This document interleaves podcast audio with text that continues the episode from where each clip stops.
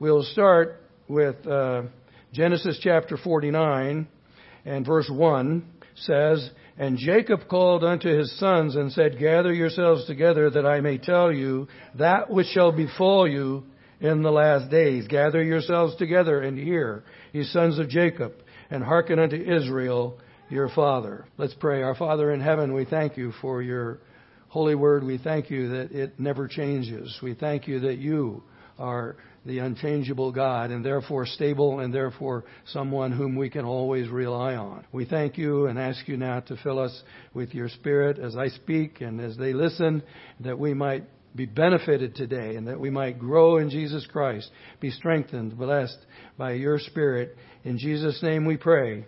Amen. In this particular position or spot in the Scripture, you recognize Jacob is old. He's about to die. He's passing on the blessings. Uh, I'm not so sure why they call them blessings, but they do call them blessings later on at the end. Um, but he's saying what's going to happen to his kids. That's what it is. Everybody's interested in what happens to the next generation, and Jacob was no different. Here in they they are in Egypt when he's giving this blessing. Uh, you remember how they got there. Uh, there was a famine. Joseph had been sold by his nice brothers Uh, into slavery because they didn't like him. They were jealous of him. Uh, Joseph was probably the only straight arrow in the group. Uh, he was definitely born again and definitely loved the Lord. And his brothers didn't like that. So now you're getting a little insight already into the nature of uh, the children of Israel, Jacob's children. And we're going to see a little bit more about their character here in, in the blessing of Jacob. So let's start with Reuben, the firstborn. In verse three of chapter forty-nine, it says, "Thou art my firstborn, my might, and the beginning of my strength, the excellency of dignity and the excellency of power. Unstable as water, thou shalt not excel, because thou wentest up to thy father's bed, then defilest thou it. He went up to my couch." Simeon and Levi are brethren. "Instruments of cruelty are in their habitation. O my soul, come not thou unto their secret, unto their assembly. Mine honor be not thou united. For in their anger they slew a man, and in their self-will they digged down a wall. Cursed be their anger, for it was fierce, and their wrath, for it was cruel. I will divide them in Jacob and scatter them in Israel. Judah, thou art he whom thy brethren shall praise. Thy hand shall be in the neck of thine enemies. Thy father's children shall bow down before thee. Judah is a lion's whelp, and from his prey, and from the prey, my son, thou art gone up. He stooped down, he couched as a lion, and as an old lion, who shall rouse him up? The scepter shall not depart from Judah, nor a lawgiver from between his feet till Shiloh come. And unto him shall the gathering of the people be.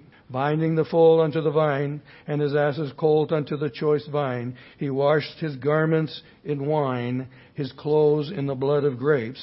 His eyes shall be red with wine, his teeth white with milk. Zebulun shall dwell at the haven of the sea, and he shall be for a haven of ships, and his border shall be unto Sidon. Issachar is a strong ass couching down between two burdens. And he saw that rest was good, and the land that it was pleasant, and bowed his shoulder to bear, and became a servant unto tribute. Dan shall judge his people as one of the tribes of Israel. Dan shall be a serpent by the way, an adder in the path, that biteth the horse heels, so that his rider shall fall backward. I have waited for thy salvation, O Lord. God, a troop, Gad, a troop shall overcome him, but he shall overcome at the last. Out of Asher he'll bre- his bread shall be fat, and he shall yield royal dainty. Naphtali is a hindlet loose. He giveth goodly words. Joseph is a fruitful bough, even a fruitful bough by a well, whose branches run over the wall. The archers have sorely grieved him, and shot at him, and hated him. But his bow abode in strength, and the arms of his hands were made strong by the hand of the mighty God of Jacob. From thence is the shepherd, the stone of Israel. Even by the God of thy father, who shall help thee, and by the Almighty, who shall bless with blessings of heaven above, blessings of the deep that lieth under, blessings of the breast and of the womb. The blessings of thy father have prevailed above the blessings of thy progenitors unto the utmost bound of the everlasting hill. They shall be on the head of Joseph, and on the crown of the head head of him that was separate from his brethren. Benjamin shall raven as a wolf. In the morning he shall devour the prey, and at night he shall divide the spoil. All these are the twelve tribes of Israel. And this is that their father spake unto them, and blessed them every one according to his blessing. He blessed them, and charged them, and said unto them, I am to be gathered unto my people, bury me with my fathers in the cave that is in Ephron, the Hitt- in the field of Ephron the Hittite, in the cave that is in the field of Machpelah, which is before Mamre in the land of Canaan, which Abraham brought with the field, bought with the field of Ephron the Hittite for a possession of a burying place. We see here a difficult situation for Israel. As you can see from these remarks by their dad, the kids were not all that great. Uh, there, there's a lot of bad things said about these twelve tribes. Joseph seems to stand out among them. But the thing that's interesting, and that's not mentioned directly here, is that Israel has been in Egypt in captivity for four hundred thirty years. Now, when they got there, things were pretty nice. They went there. Joseph was there. Joseph, his extremely high character, his ethics, his uh, his godliness, and his gifts and talents that he got from God prophetically in the interpretation of dreams and the understanding of them, his extraordinary wisdom, so impressed Pharaoh that Pharaoh made him eventually the prime minister to handle this famine. The famine, of course, came and left. How long it stayed, it doesn't precisely say, maybe three years. The effects of the famine, Joseph, of course, administered all of that. And Pharaoh was a tremendous friend of Joseph, and Joseph was a tremendous friend of Pharaoh. But that didn't last long. And as time passed on, the pharaohs changed, and one pharaoh became afraid of the children of Israel, thinking that they might turn against them in battle. And in the not too distant time after the famine was over, instead of being in the best land of Goshen where they stayed, they all became slaves to Pharaoh. four hundred thirty years they stayed. They were only supposed to stay there during the famine, but they remained there. They were comfortable there. And instead of doing what God had said and going back to Canaan, where they came from, they got comfortable in Egypt. But that comfort turned into slavery, which happens to anybody if you stay out of the will of God long enough. four hundred thirty years. four hundred thirty years ago in the United States would be fifteen ninety-three. That's a long time ago. William Shakespeare was thirty years old at that time. He was writing. Queen Elizabeth the First was the Queen of England. The King James Bible had not been printed yet. Have to wait another eighteen years for that to come out. That's how long ago it was. It's a long, long time. We say four hundred thirty years and we don't think that much about it. But that's a long, fifteen ninety-three is a long time ago. And that's the situation. So instead, and, and so no one can judge God for getting on Israel's case. He finally sends Moses along to break them out. And Pharaoh, of course, doesn't want to let them go. So now let's go up to Exodus and see some more characteristics on how our friends have been doing over this period of time.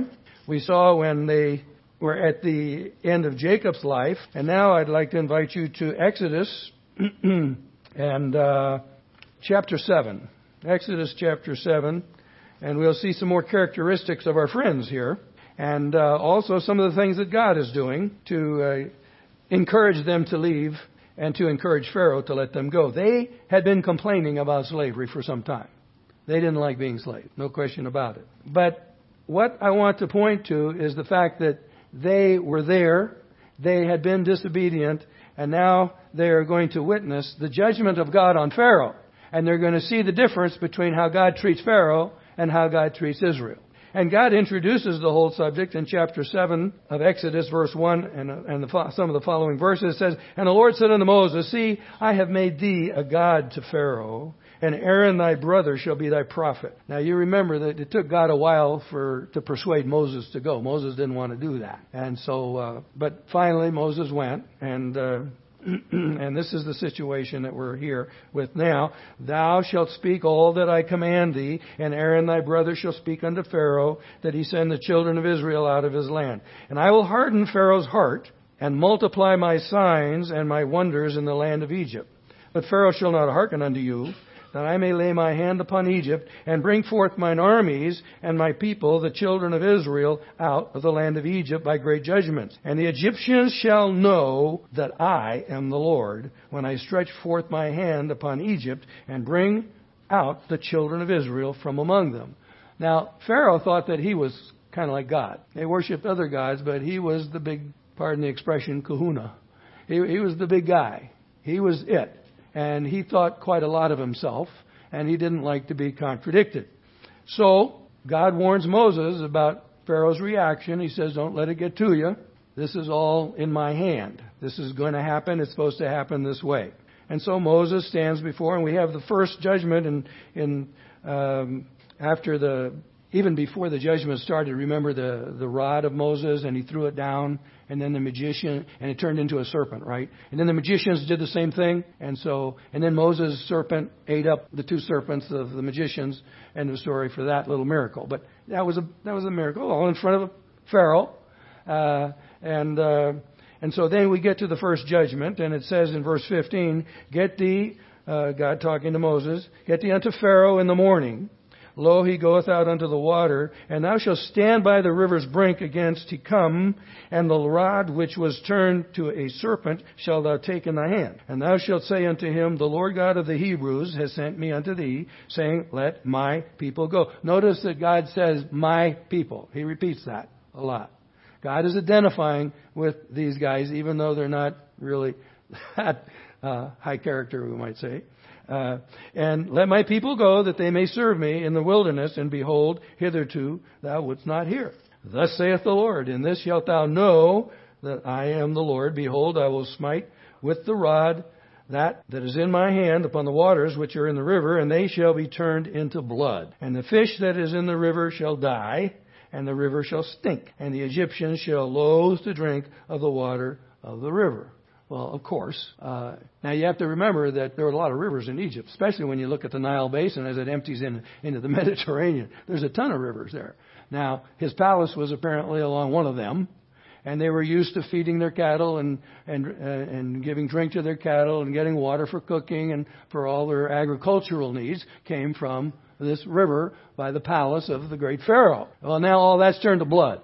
So, uh, and the fish, of course, are going to die. And I can imagine, you can imagine the stink. Uh, that's, that's not, I mean, that's pollution, uh, you know, course one hundred. That, that's, that's, that's pollution starting pretty heavy.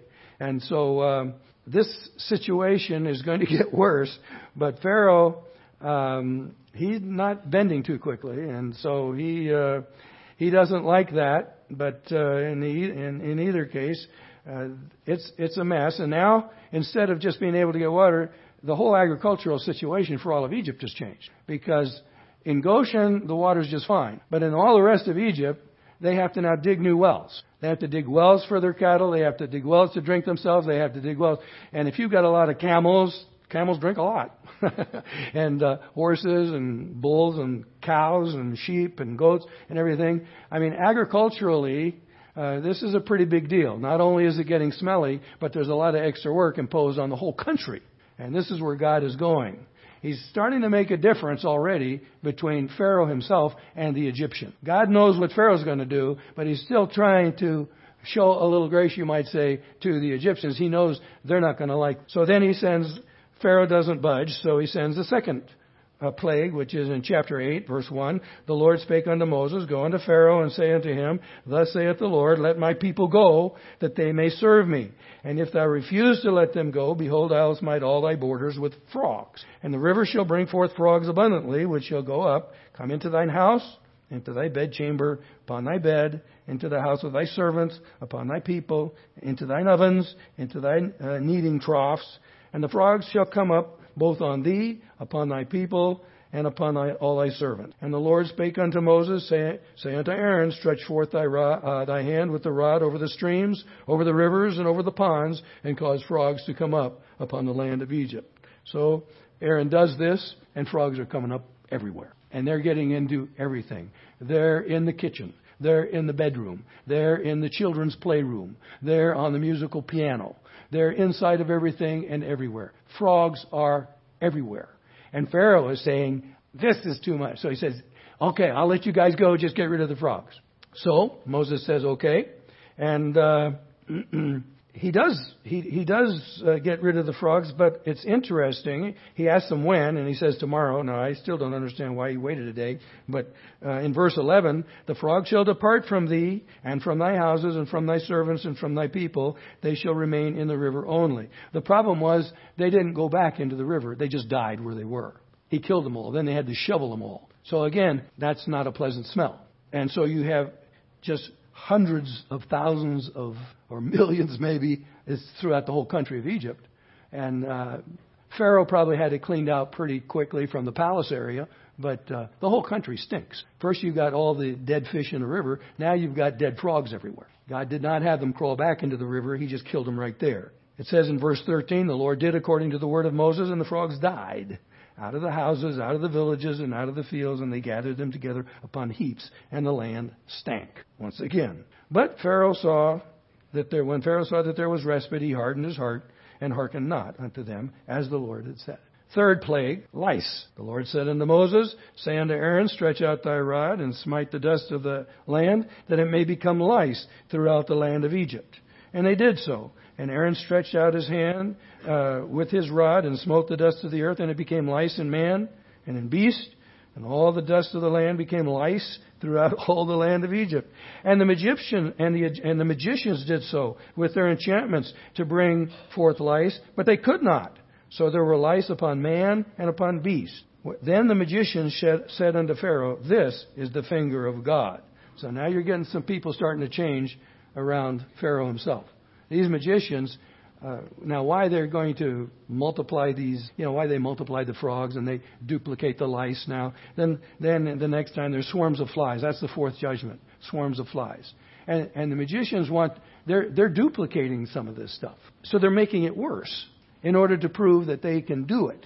But when you get to this point, they can't do it anymore. And they say, hey, this is, the guy that's doing this is a guy that we don't know about. But he's a lot more powerful than any of us. And so, uh, little by little, there's this division going on. And the judgments continue, and Pharaoh continues to rebel. He says, yes, get rid of the lice, and uh, I'll let your people go. And then he doesn't. Uh, and so then come swarms of flies. And I don't like flies, but these are swarms of flies. I mean, I got a good fly swatter where I live, but uh, my goodness, there's a, it's a, swarms of flies. You had swarms around. If you have animals, you got flies. And uh, but swarms of flies everywhere. And once again, Pharaoh doesn't let them go. And so then the next plague comes up, and the, the fifth one is uh, called a murrain. Chapter nine, verse one, the Lord said unto Moses, go into Pharaoh and tell him, thus saith the Lord God of the Hebrews, let my people go, that they may serve me. For if thou refuse to let them go, and will withhold them still, behold, the hand of the Lord is upon thy cattle, which is in thy fields, upon the horses, upon the asses, upon the camels, upon the oxen, upon the sheep. And there shall be a very grievous murrain. Verse four, and the Lord shall sever between the cattle of Israel and the cattle of Egypt, and there shall nothing die of all that is, that is the children of Israel. And the Lord appointed a set time, saying, tomorrow the Lord shall do this thing. And six, the Lord did that thing on the morrow, and all the cattle of Egypt died. But the cattle of the children of Israel died not. So now, and, and Israel's seeing all this. Israel's not blind to all of this. Then comes the next curse is in chapter nine, verse six. It's boils. Boils appear on animals and people. Uh, anybody here ever had a boil? I have had a boil. You had a boil. I had a boil. When I was... Uh, A midshipman at the United States Naval Academy, I rowed for the Navy crew team. And your leg, when you pull the oar, kept hitting the little wooden bar. And one of my calves, as a result of somehow or other, got infected, and, and that be, turned into a boil on my calf. And uh, and it really hurt. It was red. It was inflamed. I went down to the doctor. He looked at it. He said, well, we got to wait. We can't lance it now. Uh, we have to wait till it forms a head, and so uh, but just hang in there. And but that was one painful thing. I have never had a boil. I don't ever want it. I never had one since. I don't want one either. But they are painful. They're very painful. And I was waiting for the thing to come to a head, so to speak, and it was starting to develop and all that. And I was throwing the football around outside. And as I made a quick turn, my calf muscle must have tightened up too much. And it pushed that boil and it blew it out. And it just go poosh. And so pus and blood were flying everywhere. I had a hole in my calf that big and about that deep. And it felt good and bad at the same time. I mean, it was a mess. I've still got the scar from that dude. And it, I mean, boils are no fun. That's all I'm trying to say. And and so when everybody's getting boils, including your livestock, you got a problem. Well, boils didn't convince him. He said yes, and then he said no. Then comes hailstone. So hail and fire come down and uh, to try and convince him. That's the next thing. These are progressive, and they're getting a little worse. They're they're causing more and more destruction. You already got uh, pollution going on uh, big time, and now you've got the personnel getting hurt. The animals are dying. I mean, Egypt is getting wrecked big time, and uh, the Egyptians are seeing this, and they're starting to turn against Pharaoh. You know, hey, let, get them out of here. That's what they're saying. They're counseling him, but he's not going to budge right yet. And so you got hailstorm, and uh, there was hail on in front of the prophet's chamber when I came in. But they were about this big. They were little pebbles. These hailstones were probably the size of baseballs. Now, I've seen hailstones the size of golf balls, but and in fact, one got my car uh, two years ago when I was driving through and made a big dent in it, caused some. But that's, you know, that my my car is a Grand Cherokee. It's a pretty tough Jeep, uh, but I mean, it hit part of that top part of the door, and it put a wacko hole in that thing. I mean, it dented that thing big time. Cost me good money to get that thing. Hail is nothing to mess with.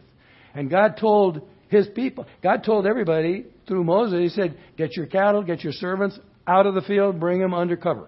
And those that believed the Lord, the scripture says, did that, and they were protected. And everyone that did not believe it got killed by this hail. Now, part of this, it says, and fire came down from heaven with the hail, and uh, which is lightning, and and kind of rolled across the fields. I, I never understood that until I was in Peru. I was driving to a Bible conference up in the mountains of Peru, and there was a huge storm in front of me. I could see it. I wasn't in it. But there were, you could see the fields and the beautiful, Peru was beautiful, you know, just hills and green, and there were sheep and uh, livestock on the fields. But this storm was there, and lightning came down, and there was literally balls of fire, of lightning, which would form a ball and roll across the field like a big ball. The ball might be about this big around, and it would roll across the field. And if it had hit any of the animals, they're toast. Literally. And uh, and uh, it was an amazing thing. And the natives knew about that. I had never seen anything like that. Uh, I traveled some in my life. My dad was military and I was military, but never anything like that. And uh, but these these shepherds up there in those fields, they knew about that. And they say, when that happens, we get our sheep out of there. So this is another aspect of it that is interesting, but uh, you can imagine it's one thing to get hit by lightning. It's another thing to have a ball of lightning roll, roll over your cattle. Uh, but that's what had happened here. So that then after the hail, as if that wasn't enough, then locusts is the next thing. So, he, you know, whatever doesn't... Whatever crops are not broken down by the hail, then he sends locusts to eat up everything. And so that's the eighth plague. Again, Pharaoh hardens his heart. And then uh, and then the ninth one is darkness. I don't understand what that darkness is. It says specifically uh, in verse twenty-three of chapter ten, and they saw not one another, neither rose any from his place for three days. But all the children of Israel had light in their dwellings. Now, have you ever visited the... Uh, the Luray Caverns or in Shenandoah or some other cavern somewhere? You're down, you know, several hundred feet, and then they turn the lights out, and everybody's going like this, you know, trying to see. But your eyes never get used to it down there. There is no light. We're, when somebody turns out the light and the kids, you know, in the room, they look for a little crack in the door, a little window, something like that, a little, uh, your eyes get adjusted, and so you can orient yourself. In this kind of darkness, your eyes never get used to it. You could do that twenty-four hours, and you're never going to see your hand. That's how dark it is. And that's what God did. How he did it, your guess is as good as mine. It doesn't say, and I don't know.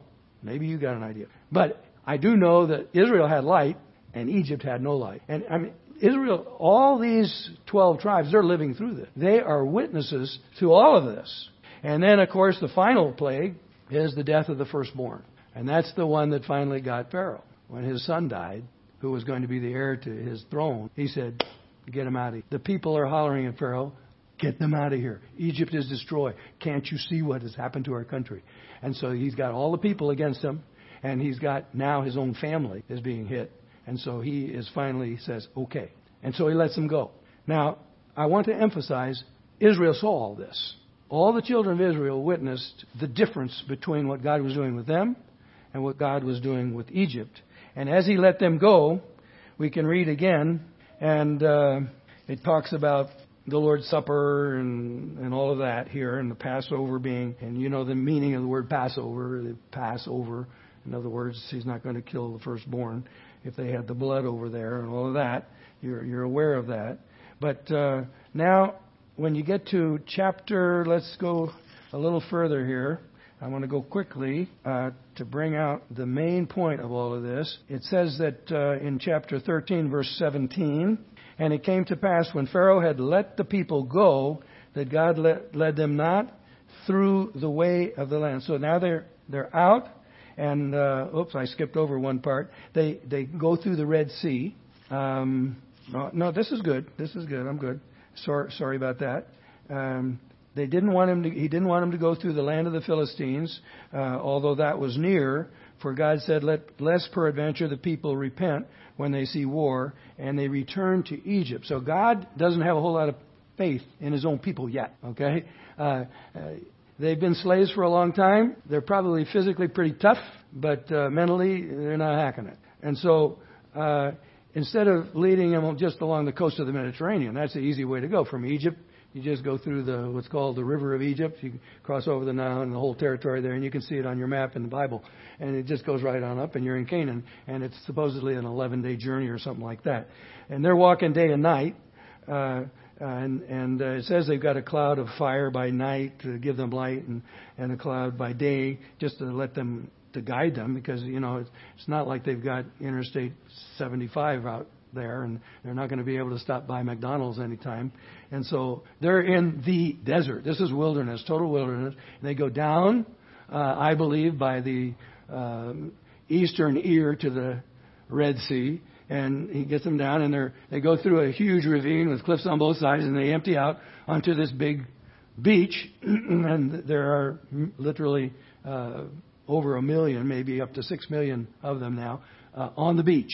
I'm not sure about that number at this point in time, but there was a lot of them. And and they can't, and, and there's the, the Red Sea in front of them. Well, God then moves from being in front of them and puts himself at the pass, you might say, at the entrance or the, the exit, depending on your point of view, uh, so that Pharaoh's army can't come through. And he sits there and blocks them all night long. And during the night, then he has a strong wind, and that divides the Red Sea. And you know the story. Wall of water on both sides. Israel marches through. What I'm saying, Israel sees all this. Israel's participating in all this. They see what God is doing. They saw what God had done. These guys who are not really the nicest people on earth anyway, Israel, be, they are God's chosen people. God says, these are my people. Like them or hate them, they're my people. Good guys, bad guys, they're my people. And so he makes a difference between them. And they are there, and they're witnessing all that God has done. And so they come through, and then God moves his presence. It's almost like a trick. And Pharaoh then charges, sends his troops down into the valley, if you can call it, the, the path across the Red Sea that Israel had just passed through, with a wall of water on both sides. Pharaoh's really dumb, dumb, but he, he goes through there, and then God takes the wheels off their chariot. You take one wheel off a chariot, and they're just going to go in circles. And, uh, you know, the horse, he can't help it. And so they're in the middle of all that, and and they really uh, are in trouble. And chapter fourteen, verse twenty-five says, and God took off their chariot wheels, and they drove them heavily, so that the Egyptians said, let us flee from the face of Israel, for the Lord fights for them against the Egyptians. And then, of course, the Lord told Moses, hold up your hand, and uh, the waters drown them all out. And that is how that ends. But it doesn't end there, because look at verse, uh, then then then they're on, on the other side, and chapter fifteen gives the Song of Moses, which is a beautiful song, by the way, and you, you should read that and study that. It, it, there's a lot of details about what happened uh, as they crossed the Red Sea in that song that you wouldn't know any way, any, any other way. But then in the end of chapter fifteen, about verse twenty-two, it says, Moses brought Israel from the Red Sea. They went out into the wilderness of Shur, and they went three days in the wilderness and found no water. And when they came to Marah, they could not drink of the waters, for they were bitter. Therefore, the name of it was called Marah. And the people, verse twenty-four, murmured against Moses, saying, get this, what shall we drink? And he cried unto the Lord. And the Lord solved the problem, cut off a bough of a, a, a piece of tree, throw it in the water. The waters were sweet, and they could drink it. And so then they went from there, and then they went to Elim. In verse twenty-seven, twelve wells of water, three score ten palm trees, and they encamped there by the water. From Elim, then they continue on, and again in the desert. And when they ran out of water, verse two of chapter sixteen says, the whole congregation of the children of Israel murmured against Moses and Aaron in the wilderness. Now, how rebellious do you have to be to not get it? They saw all ten judgments of God separating them from Egypt. They saw God split the Dead Sea, and they walked through, and then God drowned the entire Egyptian army. They went to Marah, and they saw God turn poison water into drinking water. They camped out nicely at Elim. Then they go, and they're out of water again, and they're still complaining. It takes them about three days to forget everything that they've seen. I don't know about you, but if I saw one or two of those miracles, I think I'm in. I think I'm going to say, I'm going to stay with those guys. They're God. I like him. But why did God choose Israel? I believe that Israel has to be the most rebellious, hard-headed, stupid nation that God could ever pick. Now, they're smart. Don't get me wrong. They're smart. But when it comes to things of God, these guys are blind as a bat. No, they're blinder than a bat. How many miracles would it take you to say, I'm going to follow this guy? That's the real God. Two? Three? I mean, it depends on the miracle. If I saw God split the Red Sea and walk through and I'm right there, I'm in. But these guys know. How blind can you be? You know what the answer is? Why did God pick them? For the same reason that sometimes we say, if God can save me, he can save anybody. You ever hear that? We know how we are. We know her. And God knew how they were. And God picked them to be an example of his grace. He didn't want anybody to confuse the idea that I am picking them because they are really a good people. Just like he doesn't want any of us to say, I'm picking you because you're a good person. You're going to get saved because you're a good guy. You're going to get saved because you're a nice girl. No way, Jose. God chose Israel because they were the worst of the worst of the worst. He says, I'm picking them. That way, no other country can say, I can't change things for God. No other people group can say, I am too bad for God. Because there is no one worse than these people. And it's all to prove grace.